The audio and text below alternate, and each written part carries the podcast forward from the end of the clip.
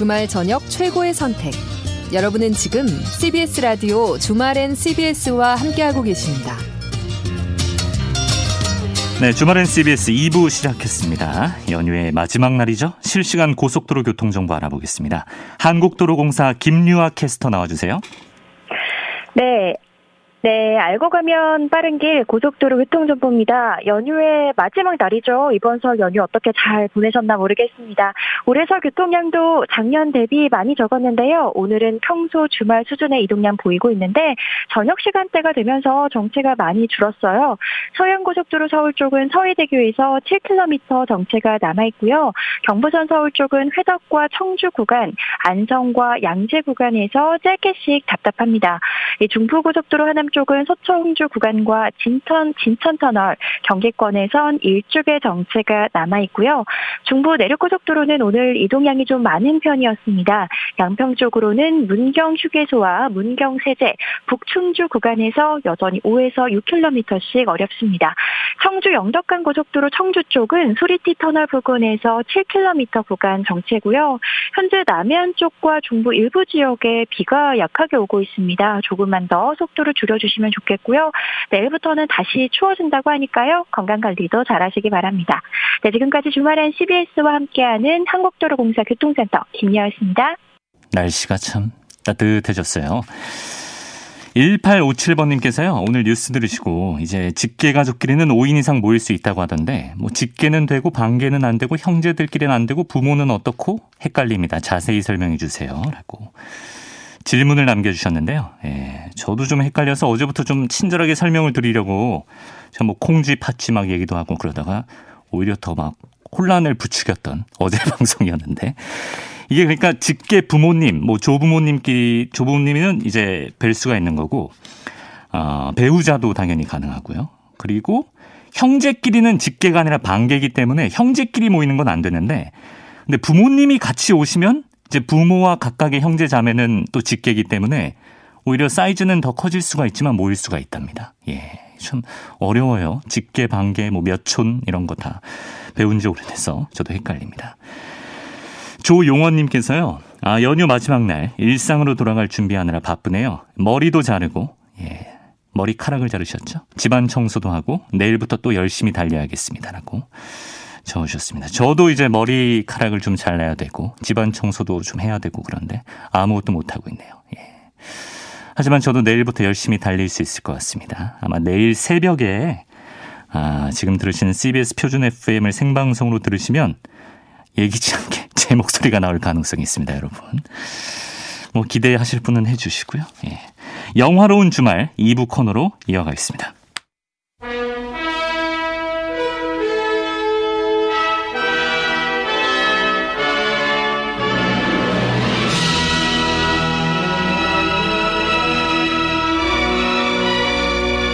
영화로운 주말 OTT 서비스 업계 VVIP죠. 최민석 작가 나왔습니다. 안녕하세요.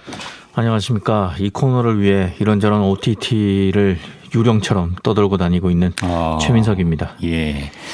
연휴는 잘 쉬셨는지요?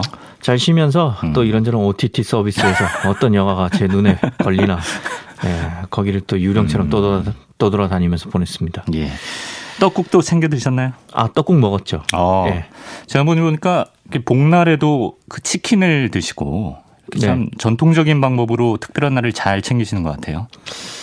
그 뭐 제가 같이 사는 그 룸메이트가 예. 그런 거 잘 챙겨 먹습니다. 아, 그래서 옆에서 또 같이 먹어야 되기 때문에 음... 예, 그 나이살만 먹는 게 아니라 예. 실제로 먹어야 될 것도 눈치밥도 먹고 예, 같이 예. 먹고 있습니다. 많이 드시고 계십니다. 복도 많이 드시고요. 네, 복도 받아야죠. 예. 복 많이 받으십시오, 청취자 여러분. 네. 대신해서 고맙습니다. 자, 오늘 어떤 영화 골라오셨어요? 어, 최근에 한국 영화 한 편이 한국은 물론이고 해외에서 굉장히 선풍을 일으키고 있습니다. 음. 조성희 감독이 연출을 했고요. 송중기, 김태리, 유해진, 진선규 배우가 주연을 한 바로 한국 영화 승리호 입니다. 아, 이거 굉장히 화제더라고요. 아마 기사로 소식 접한 분들이 많으실 텐데 지금 인기가 어느 정도랍니까? 일단 이 승리호는 코로나19로 인해서 극장 개봉이 어, 극장 개봉이 어렵다고 판단을 했어요. 네. 그래서 판권을 넷플릭스로 넘겼고요. 지난 5일에 넷플릭스에서 개봉을 했는데 음. 개봉한 지 이틀 만에 해외 28개국에서 스트리밍 1위를 차지했고요. 와. 그리고 또 80여 개국에서는 스트리밍 탑10 순위 안에 들면서 어, 화제를 일으키고 있습니다. 그래요. 근데 이 승리호가 한국 영화 최초의 SF 영화입니까? 그렇죠. 그렇게 볼 수 있는데요. 이게 용가리 이런 것도 SF 아닌가요? 괴물. 아, 그 그렇게 보자면 사실 우렘에도 SF에 될수 있고 네. 기준이 너무 이제 넓게 방대해진다. 예, 어. 그 마치 직계냐 방계냐 그것처럼 이제 복잡해지는데 예. 그냥 좀 보수적인 관점에서 어. 어, 어느 정도의 적당한 허용할 수 있는 CG 네. 그다음 어느 정도의 아, 예산이 용가리에서 좀 당황하신 것 같은데. 아, 예. 그런 의외의 질문하실 줄 몰랐어요. 예. 예, 아무튼 좀 보수적인 시각에서 보면. 보수적인 시각에서 보자면 예. 예. 아, 용가리는 지나치게 진보적이고 네. 승리호 정도라면 최초 SF 작품이다 아. 이렇게 볼 수 있는데 네.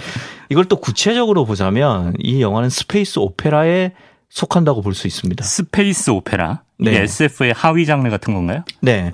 일단 SF 영화가 그 science fiction film이잖아요. 네. 이걸 뭐 직역하면 뭐 다양하게 해석할 수는 있겠지만 그냥 말 그대로 직역을 하면 과학 소설 영화인 거죠. 음. 그러니까 흔히 우리가 이제 공상 과학 영화라고 하는데 일종의 과학적 허구의 산물이잖아요. 네. 이거는 범위가 상당히 넓습니다. 어. 여기에는 뭐 그래비티 같은 탐사물도 있고요. 인터스텔라처럼 인간의 근원적인 삶에 대해서 고민하는 작품도 있고 음. 또 컨택트처럼 인간의 실존에 대해서 고민하는 작품도 아, 있습니다. 명작이죠. 네. 예. 이 중에 이제 활극에 해당하는 게 바로 space opera인데요. 음. 그러니까 뭐 우주 해적이 나오고 어. 악당을 무찌른다는 그런 서사를 갖고 있는 작품 요런 거를 space opera라고 볼 수 있습니다. 예. 예컨대 가디언스 오브 더 갤럭시 아니면 뭐 그 애니메이션인 카우보이 비밥 이런 게 어, 카우보이 비밥. 비, 비밥이라고 해야 되나요? 아니 그게 아니라 네. 최민수 작가 어릴 때 나온 건가요? 아니요, 저 크고 나왔습니다. 아 그래요? 예. 어, 일본 몰라서. 애니메이션 일, 유명한 작품이잖아요. 예. 예. 이런 게 해당되고요. 뭐 폭넓게 보자면 그 원류를 스타트렉이나 스타워즈 이런 데서 찾을 수도 있는 어, 하위 장르라고 볼 수 있습니다. 그래요. 둘리의 얼음별 대모험도 해당된다고 봅니다. 예. 오늘 약속된 플레이 안 하고 정말 허를 찌르는 질문 많이 하시는데 오늘 좀 시간이 여유 어, 있어서 네. 하고 싶은 말 다 하고 있습니다. 굉장히 진보적으로 보자면 네. 둘리라면 예. 예, 초저 예산임에도 불구하고 우리의 상상력을 우주로 넓혔다. 그렇죠. 예. 예, SF의 적이랑도 싸우고. SF에 포함시키게 시키겠습니다. 제가. 너무 보수적인 시각으로 예. 영화에 접근을 했네요. 좀 열어주셔서 감사하고요. 네. 근데 왜 이 용어를 space opera라고 부르는 겁니까? 이게 어떻게 된 거냐면 1940년대에 그 미국에서 어 라디오 시대잖아요. 예. 이때 라디오 연속극을 soap opera라고 불렀어요. 음. 왜 soap opera냐? 그때의 그 제작비가 비누 회사에서 쓰는 광고비로 충당이 됐거든요. 아, 그래서 그래요. 예, 그래서 어. 비누 회사에서 돈을 댄 일종의 오페라 극이다. 어. 그러니까 라디오 연속극이다. 그래서 이제 soap opera라고 했는데 네. 이그 이후에 이제 뭐 우리가 흔히 아는 카우보이들이 나오는 서부 활극 있죠. 네. 이거를 이제 soap 대신 말을 써서 네. horse opera라고 했습니다. 어. 이런 데서 이제 따온 거죠. 그러니까 네. 이제 space opera는 어, 흔히 우리가 이제 우주 활극 어. 뭐요 정도로 생각하시면 될 것 같습니다. 우주 활극. 네. 또 유익한 영화 지식을 소설가한테서 하나 배웠습니다. 아, 부끄럽습니다. 예. 자, 그럼 화제의 작품 승리호 어떤 내용인지 살펴볼까요? 네. 때는 2092년입니다. 지금부터 71년 후죠. 어. 어, 지구는 완전히 병들었고 오염이 됐습니다. 예. 도저히 인간이 살 만한 환경이 아닙니다. 어, 제가 102살 때인데 지구가 그렇게 되는군요. 100세 시대까지니까 네. 살아남을 수 있다. 네. 그럼 사람들은 어디에 삽니까, 그때? 어, 우주의 위성 궤도에 UTS라고 불리는 인공 도시를 건설합니다. 어. 저도 궁금해서 이 UTS가 뭔가 약자일 텐데 네. 영화에서 설명은 안 되더라고요. 아, 그래요? 예, 그래서 그건 저에게 아, 지금도 모릅니까? 지금도 모릅니다. 아, 예, 예. 여전히 그 뭐 저에게도 이제 수수께끼다. 어 뭐 이게 UTS가 울산 대구 삼본인지 뭐 아무튼 아무튼 모릅니다. 알 수 없어요. 아무튼 예. UTS라고 불리는 그 위성 궤도에 인공 도시를 건설을 했죠. 음. 이거 자체가 이제 하나의 거대한 위성이자 도시인 셈입니다. 여기서 살고 있습니다. 아, 그럼 지구는 뭐 완전히 버려진 별인가요? 그건 또 아닙니다. 이때에도 빈익빈 부익부 현상이 여전해서 이 새 보금자리인 UTS에 살려면 시민권이 필요한데요. 어. 당연한 말이지만 이 시민권은 부자와 소수 권력층에게만 발급이 됩니다. 어허. 즉 UTS에 입정 UTS에 입성하지 못한 소외계층은 음. 여전히 오염된 지구에서 아. 힘든 삶을 살고 있습니다. 그러면서 이제 영화 도입부에는 흥미로운 장면이 나오는데요. 어떤 장면이죠? 첫 장면이 미래의 여의도입니다. 네. 하늘은 어두컴컴하고 한눈에도 공기가 굉장히 나빠 보입니다. 음. 화면만 봐도 막 목이 칼칼하고 막 기침이 나올 정도로 오늘 서울보다 어둡습니까? 아 오늘 서울은 거기 그 화면에 편이다. 비하면 쾌청한 편입니다. 아 네. 그래요? 굉장히 예. 이제 비주얼이 나빠 보이는데 네. 카메라가 잡고 있는 건물이 있어요. 그게 네. 뭐냐면 바로 여의도의 63 빌딩입니다. 어. 근데 카메라가 이제 뒤로 빠지면 네. 이63 빌딩이 굉장히 초라해 보여요. 왜요? 63 빌딩 뒤로 수백 층, 수천 층의 건물들이 어. 하늘까지 올라가고 있습니다. 수천 층? 예. 그 뭐 제가 세어보진 못했지만 한 6,300 빌딩 이런 것도 있겠네요. 느낌상 아무튼 천 층이 넘는 듯한 어. 그런 마천루 같은 그 바벨탑 같은 건물들이 있는 거죠. 예. 그리고 하늘에는 뭐 이제 자동차들이 날아다니는데 예. 그러니까 우리의 지금의 상상력으로 이해하자면 뭐 드론 택시 음. 지금 개발 중인 네. 그런 게 이제 상용화되어서 날아다닌다 어, 날아다니고 있는 음. 모습이 보여집니다. 제가 초등학교 때 그렸던 상상화와 굉장히 흡사한데 엄청 발전한 거 아닙니까? 이게 망한 거예요? 이게 망한 거예요? 이게? 일단 망한 건데요. 왜냐하면 공기는 굉장히 탁하고 지구는 농산물이 자랄 수 없을 만큼 오염이 된 겁니다. 그리고 남은 거는 이제 저층 건물이 돼버린 63 빌딩 그리고 그 뒤로 생긴 어, 고층 건물과 현란한 광고판 뿐인데 네. 그러니까 이게 뭘 의미하냐면 지구가 한때 고도 성장을 이룩했다가 그 이후에 환경이 극도로 오염돼서 아. 이제 버려졌다는 거죠. 네. 그런데 예, 이렇게 버려지다시피 한 곳에 이제 빈민들이 살고 있다는 설정입니다. 예. 진짜 이게 스카이 캐슬이네요. 빈부격차가 네. 우주 차원에서 그려지고 Space 있습니다. Castle이죠. Space Castle. 부자들은 우주에 가서 살고 있으니까요. 네. 그래요. 주인공들은 어떤 인물인가요? 주인공 이제 넓게 보면 총 4명인데요. 송중기, 김태리, 진선규, 유해진 요 배우들이 주인공입니다. 음. 이네 명이 그 아, 정확히 말하자면 유해, 유해진 배우는 로봇이기 때문에 아, 로봇입니까? 이세 명과 로봇 한 대가 우주에 떠돌아다니는 예. 쓰레기를 예. 줍는 우주 넉마주의입니다. 아, 우주 넉마주의는 멋이며 또 쓰레기는 왜 주우러 다닙니까? 네, 이 설명을 좀 하자면 이 배경인 2092년의 우주 우주에는 UTS처럼 부자들이 사는 인공 도시도 있고 네. 지구와 다른 행성 사이로 오갈 때 잠시 쉬면서 우주선 정비를 해야 하는 우주 정거장도 굉장히 많습니다. 네. 그런데 이 우주에 떠돌아다니는 쓰레기가 한 번씩 이런 곳에 추락을 하는 거죠.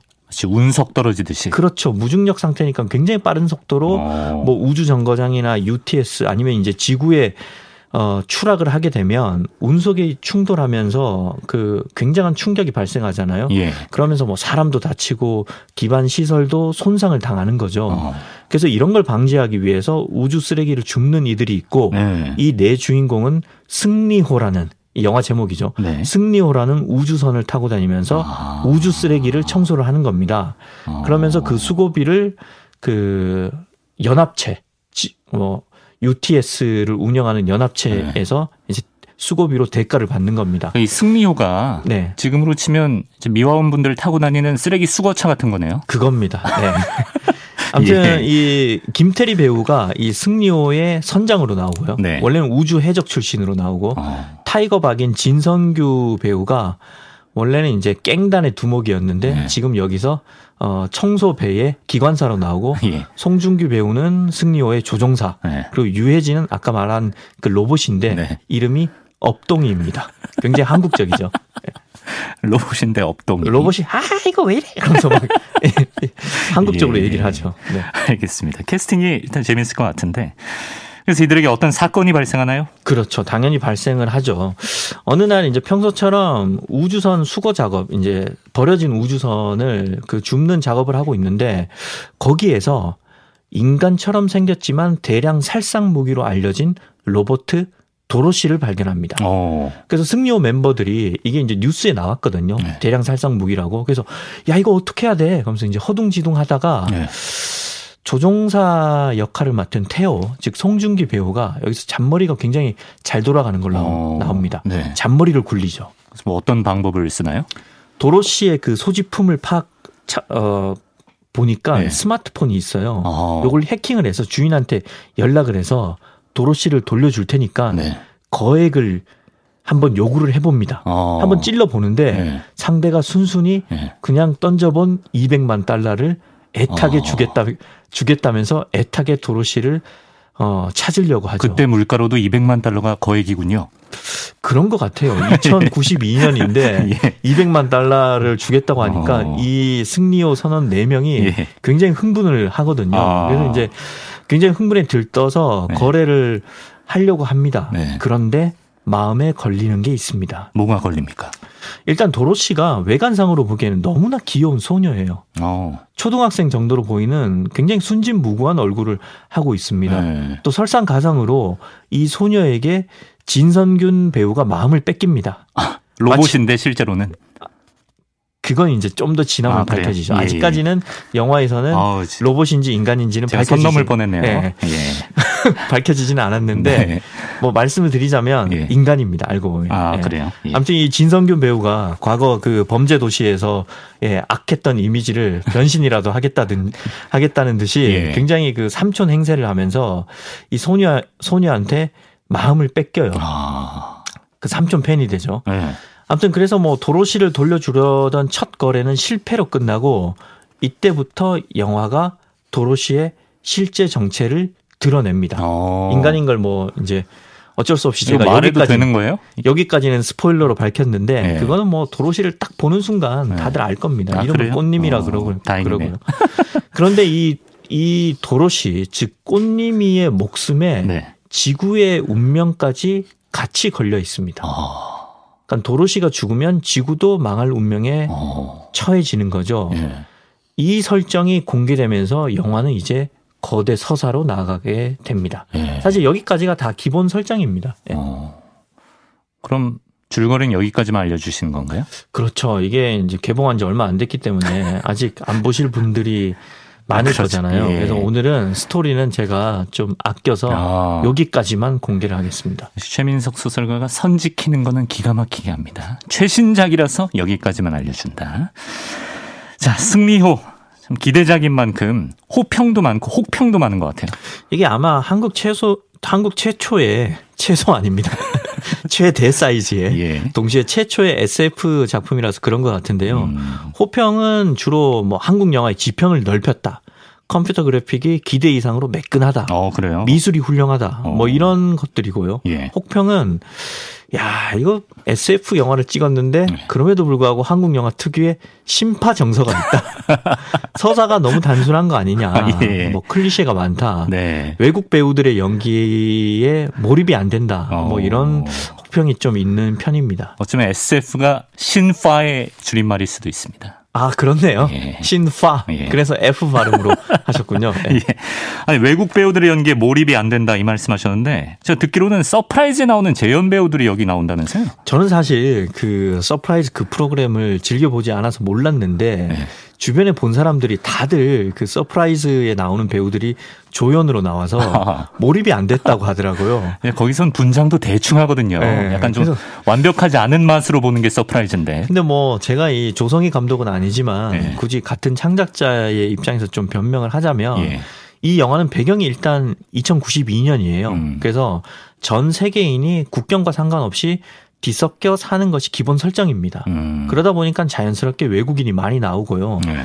감독이 실제로 한국인들만 나오는 SF는 아직 어색할 것 같아서 이런 장치를 마련했다라고 음. 얘기를 했어요. 네. 그러니까 네. 이게 이제 감독의 고민의 결과인 거고요.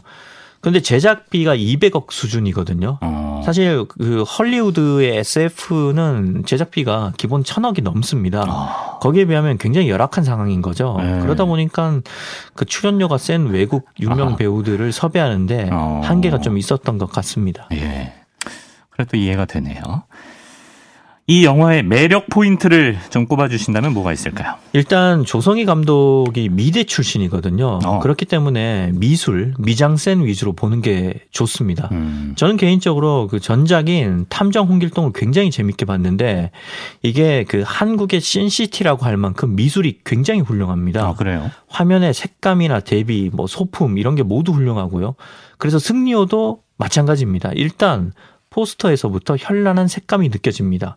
그리고 우주선 내부의 세트, 뭐 우주를 표현하는 CG 뭐 이런 게 다 좋습니다. 음. 뭐 다시 말씀드리자면 조성희 감독의 영화는 기본적으로 화면이 아름답습니다. 네. 요걸 보는 재미가 훌륭하고요. 음. 또첫 한국 SF 영화인 만큼 개성을 두기 위해서 한국적인 색채가 많이 가미되어 있어요. 어, 아까 예, 네. 말씀드렸다시피 로봇 어, 업동인데 이름부터 업동이잖아요. 네. 그리고 유해진 배우가 목소리를 연기했기 때문에 네.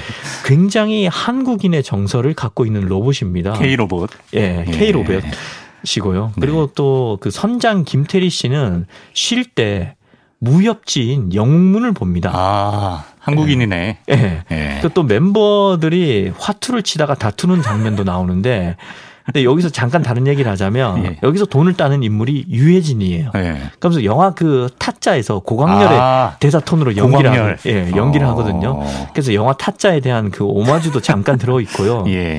아무튼 뭐 정리를 하자면 네. 뭐그 일가 어떤 분들은 야 영웅문은 중국 소설이고 화투는 일본 거 아니냐 이렇게 그 엄격하게 지적을 하신다면 제가 할 말은 없어요. 네. 그런데 이게 한국에 들어와서 한국적으로 재현됐다는 측면에서는 음. 저는 어느 정도 한국적인 설정이라고 이해를 했고요. 네. 그리고 또 이게 첫 SF잖아요. 음. 이런 시도만으로도 훌륭하다고 생각을 합니다. 음. 그리고 또 뭐 클리셰가 많다고 하는데 장르 영화는 원래 그 장르의 법칙 안에서 노는 겁니다. 그러니까 익숙한 재미를 추구하는 거죠. 네.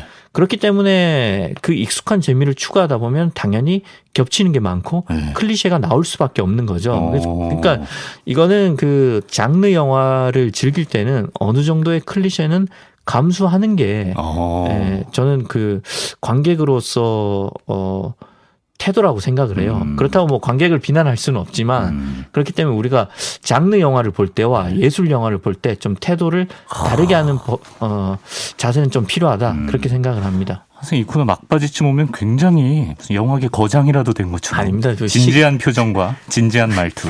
예. 시간이 별로 안 남았기 때문에 말투가 좀 빨라졌을 오늘은 뿐입니다. 오늘은 아주 넉넉합니다. 아, 예. 예. 알겠습니다. 자, 승리호 이 영화를 골라온 최민석 작가만의 한 줄 평은 승리호는 2021년의 쉬리다. 쉬리. 네, 쉬리가 최초의 첩보 액션 영화였잖아요. 네. 아, 최초의 첩보 액션 한국 영화였잖아요. 그렇죠. 그래서 그, 그 최초라는 타이틀이 겪었던 호평과 혹평을 혼자 감내하면서 음. 한국 영화계에 지평을 넓혔습니다. 그렇습니다. 지경을 넓혔습니다. 네. 그 길을 어 2021년에 승리호가 또 걷고 있다. 어. 네, 그런 측면에서 한 줄 평을 이렇게 남겼습니다. 우리 영화사에 한 획을 그었다. 예.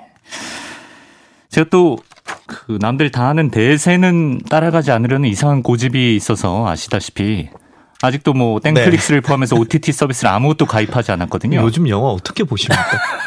이제 고전적인 방법으로 케이블 TV에서 틀어주는 거 그렇죠. 보세요. 케이블 TV에서 구매하기도 하고. 예. 제가 얼마나 더 버틸 수 있을 거라고 보십니까?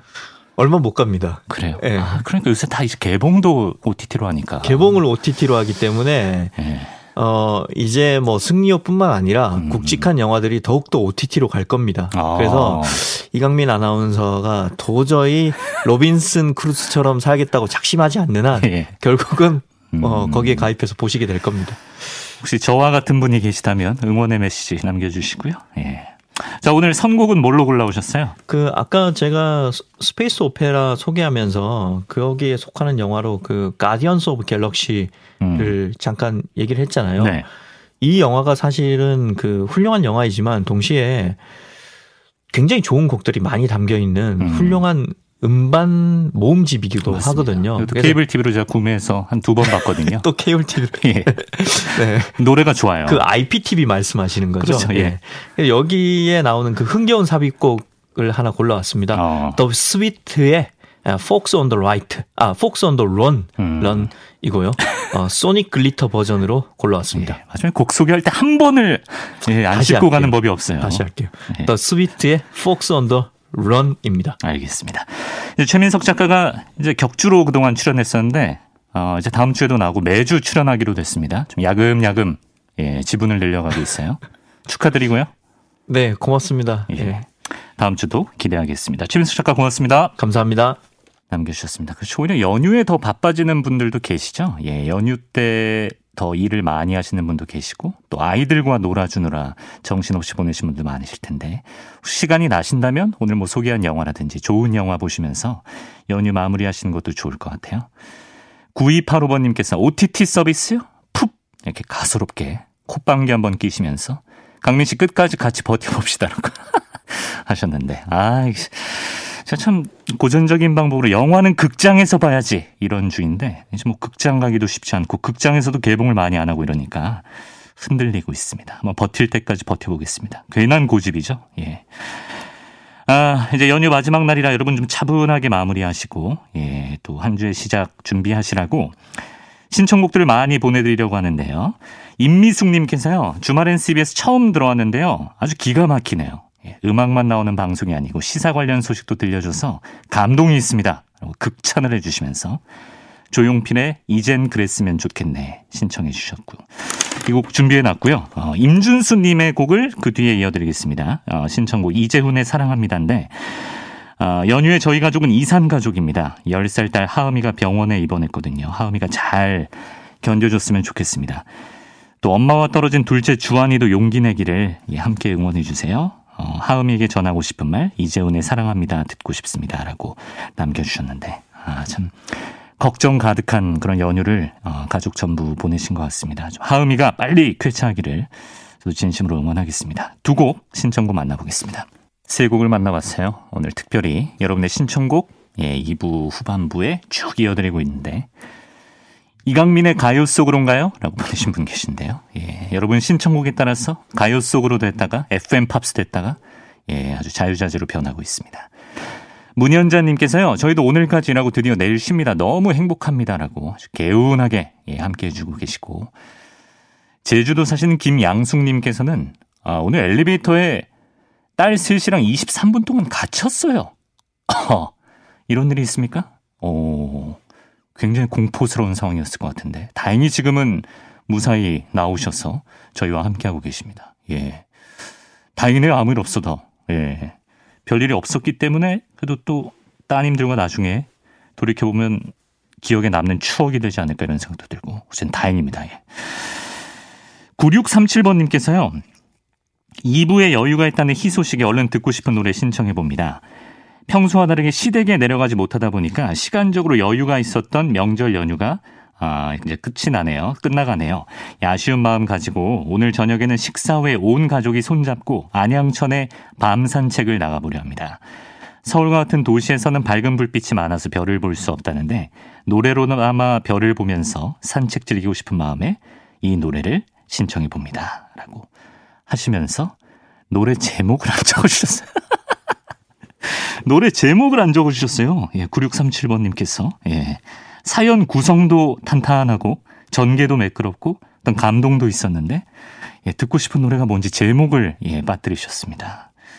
그래서 저희가 예, 저희 김보경 작가가 특유의 촉을 발휘해서 아마 사연 내용을 봤을 때 이 곡이 아닐까 하면서 안녕 바다에 별빛이 내린다를 일단 보내드릴 거거든요. 예, 혹시 아니라면 바로 알려주시면 저희가 또 AS를 해드리도록 하겠습니다. 제목을 빠뜨리셔서 약간 좀 김이 샜지만 사연 감사하고요.